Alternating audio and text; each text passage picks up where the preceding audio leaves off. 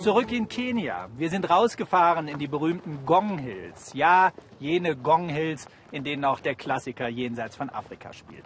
Das hier ist ein beliebtes Ausflugsziel für die Großstädter aus Nairobi. Und die Maasai, die hier ihre Viehzucht betreiben, die bieten den Gästen aus der Großstadt ihr traditionell zubereitetes Ziegenfleisch an. Das wollte ich unbedingt auch mal probieren. Super, Samuel. Das ist das einzige Wort, was ich in der Maasai-Sprache kann. Das heißt Hallo. Samuel ist mein Grillmeister. So how do you prepare the goat traditionally? Oh, the goat traditionally, I can show you. Die Ziege wird für jeden Gast neu über frisch zubereiteten Blättern geschnitten. Und das darf nur der Grillmeister selbst. Thank you very much. Welcome. Und dann wird es nur mit Salz gegessen. Und es schmeckt großartig. It is wonderful meat. Hervorragendes Fleisch. Das Salz, das zum Würzen der Ziege benutzt wird, ist ein Rohstoff, der in Afrika traditionell einen enormen Wert hat. Es war einst so wertvoll wie Gold.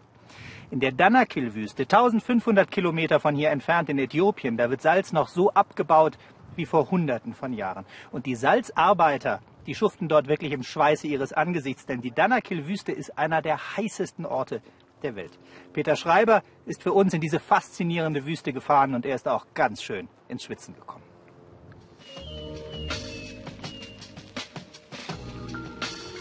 Die Karawanen brauchen drei Tage bis zum Salzsee.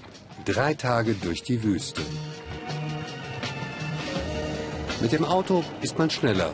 Dafür bin ich die Hitze nicht gewohnt. Fast 45 Grad im Schatten. Aber Schatten gibt es hier nirgendwo. Es sind Männer vom Volk der Afar, die hier das Salz herausbrechen und zu Platten formen.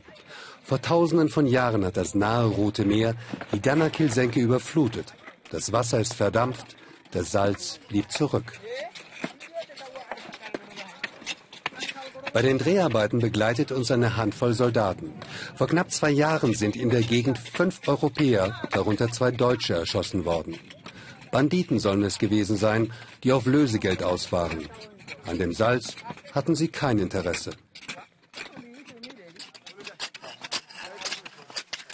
Das Salz schmeckt mild, ein bisschen prickelnd und die Menschen sagen, nur das Salz aus der Danakil-Wüste eignet sich für eine Chilisauce, Barbara, eine äthiopische Spezialität.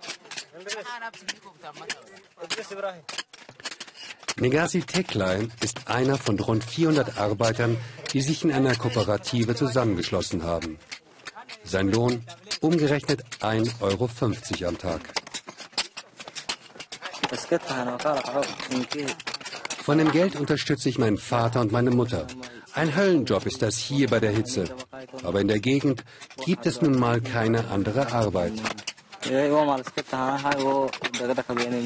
Um wegzugehen braucht man Geld und um zu heiraten auch. Fünf Jahre arbeite ich schon hier und es wird wohl noch eine Weile dauern, bis ich genügend gespart habe. Die Kamele warten bereits auf den Abtransport. Das Kamel gehört Fuzum Belos. Fünf weitere Tiere hat er sich geliehen, um die Salzplatten in die nächste Stadt zu bringen. Kameltreiber, das ist ein Gewerbe, das vom Vater an den Sohn weitergegeben wird. Aber wie lange noch? Die äthiopische Regierung baut eine Asphaltstraße in die Danakil-Wüste. Wird das, frage ich, seine Arbeit, sein Leben nicht grundsätzlich verändern? Die Straße an sich ist ja nicht schlecht. Dann sind wir hier nicht mehr so abgeschnitten und haben auch etwas vom Fortschritt. Aber Lastwagen und Kamele, die vertragen sich nicht. Vielleicht ist die Straße doch nicht so gut. Noch ist die Straße nicht fertig und Kamele tragen die Salzplatten durch die Wüste.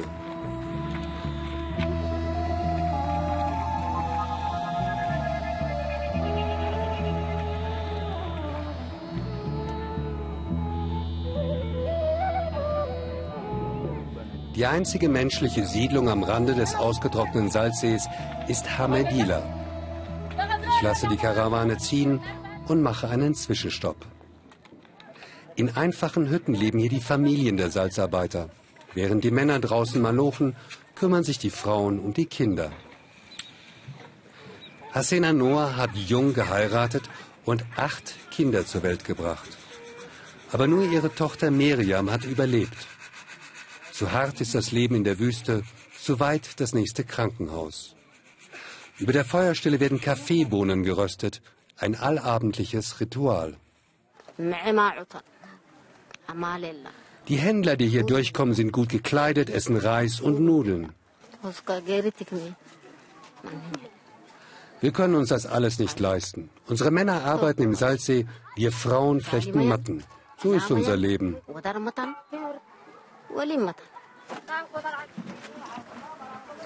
Das ist gut.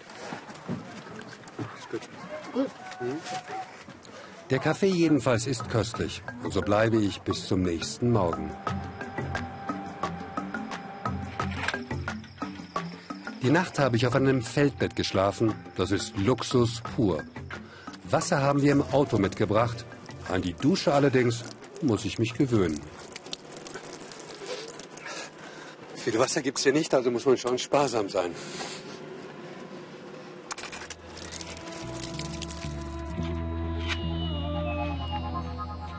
Die Salzkarawane hat während der Nacht nur eine kurze Rast gemacht.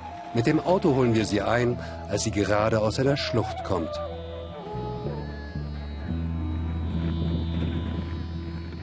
Zwei Tage und drei Nächte sind die Kamele unterwegs, bis sie am Rande der Wüste das Dorf Berheile erreichen.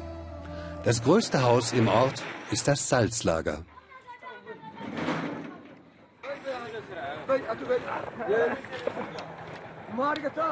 In der Halle werden die Platten zwischengelagert, bevor sie später auf Lastwagen weitertransportiert werden.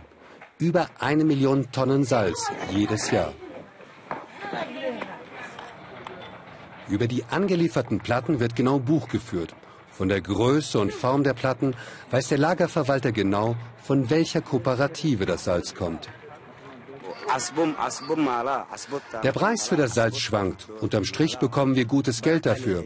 Und wenn nicht, können wir auch nichts machen. Wir leben nun mal vom Salz. Deshalb schätzen wir es und unsere Arbeit auch.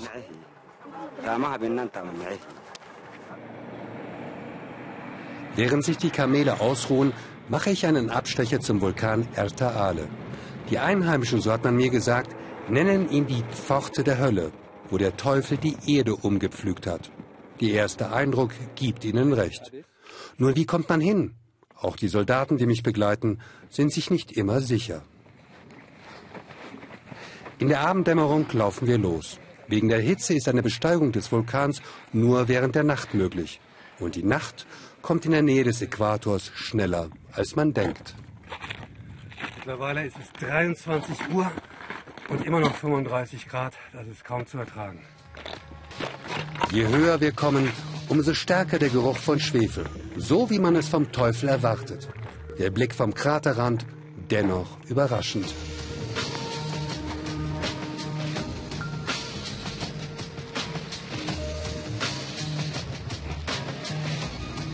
Immer wieder reißt der Kraterboden auf und glühende Lava schießt nach oben. Ich denke, die einheimischen Afar haben recht.